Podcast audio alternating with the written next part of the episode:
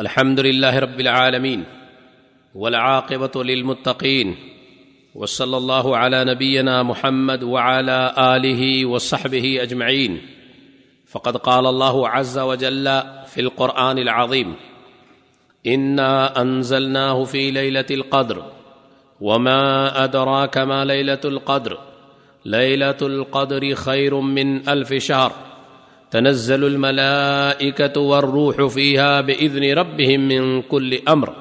سلام هي حتى مطلع الفجر. وقال النبي صلى الله عليه وسلم عن عائشة رضي الله تعالى عنها، قالت كان رسول الله صلى الله عليه وسلم إذا دخل العشر أحيا الليل وأيقظ أهله وشد المئزر. وفي حديث آخر قالت عائشة رضي الله تعالى عنها كان رسول الله صلى الله عليه وسلم يجتهد في العشر الأواخر ما لا يجتهد في غيره. معزز سامعین، آپ کی خدمت میں ماہ رمضان کے آخری دس دنوں اور للت القدر کی فضیلت کے متعلق کچھ گفتگو پیش کرنے کی سعادت حاصل کر رہا ہوں۔ سب سے پہلے تو یہ معلوم ہو کہ ماہ رمضان کے آخری دس دن انتہائی خیر و برکت کے ایام ہیں اور ان دنوں میں خوب عبادت کرنی چاہیے۔ جیسا کہ مائی عائشہ رضی اللہ تعالی عنہا نے بیان فرمایا کہ اللہ کے نبی صلی اللہ علیہ وسلم رمضان کے آخری دس دنوں میں جتنی کوشش کرتے تھے، اس کے علاوہ اور دنوں میں اتنی کوشش نہیں کرتے تھے۔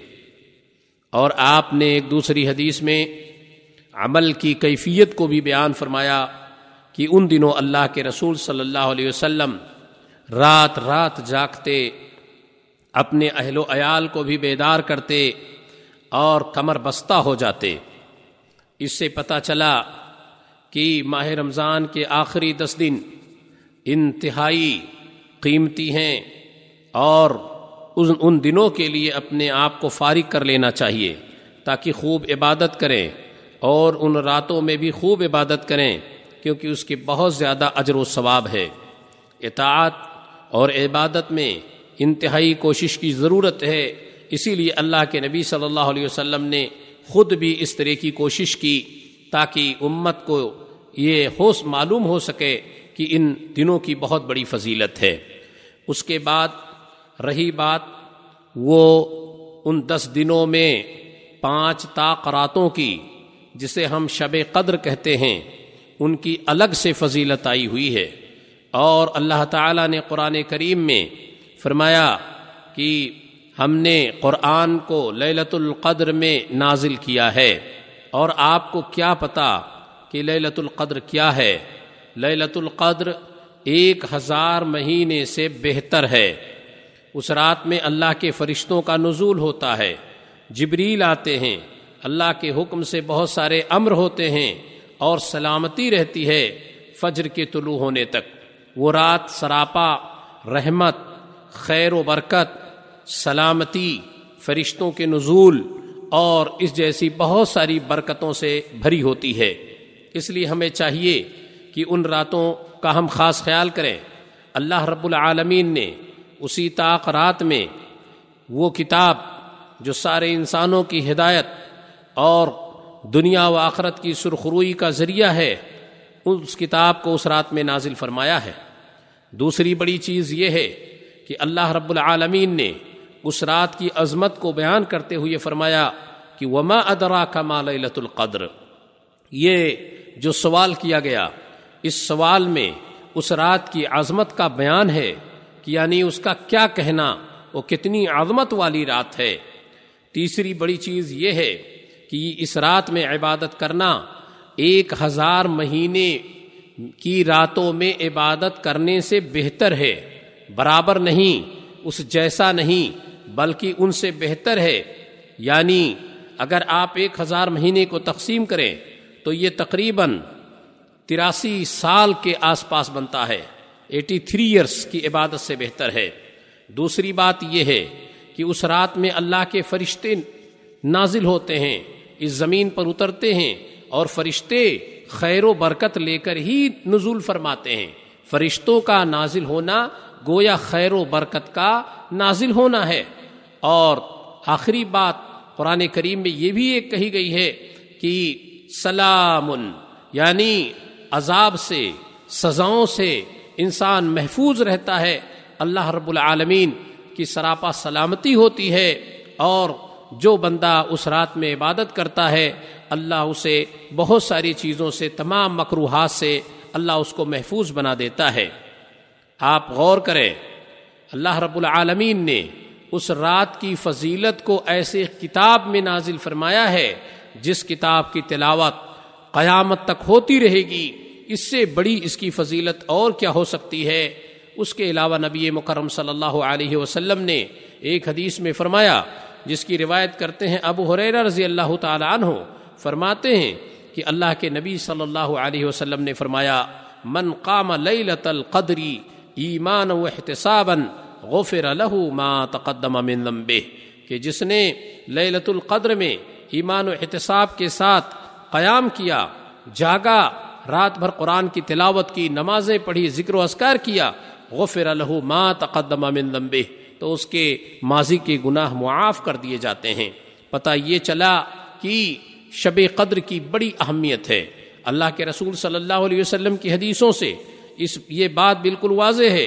کہ لیلت القدر، کوئی خاص رات نہیں ہے جس کو ہم محدود کر دیں کہ وہ اکیسویں کی ہوگی، یا با، یا تیسویں کی ہوگی، یا پچیسویں ہی کی ہوگی، یا ستائیسویں ہی کی ہوگی، یا انتیسویں ہی کی ہوگی۔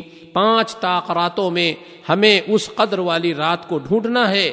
اللہ کے رسول صلی اللہ علیہ وسلم نے فرمایا ہے کہ اس کو آخری دس راتوں کی طاق راتوں میں اسے تلاش کرو۔ پتہ یہ چلا کہ ہمیں کسی ایک رات کو خاص کر لینا یہ شریعت سے ثابت نہیں ہے۔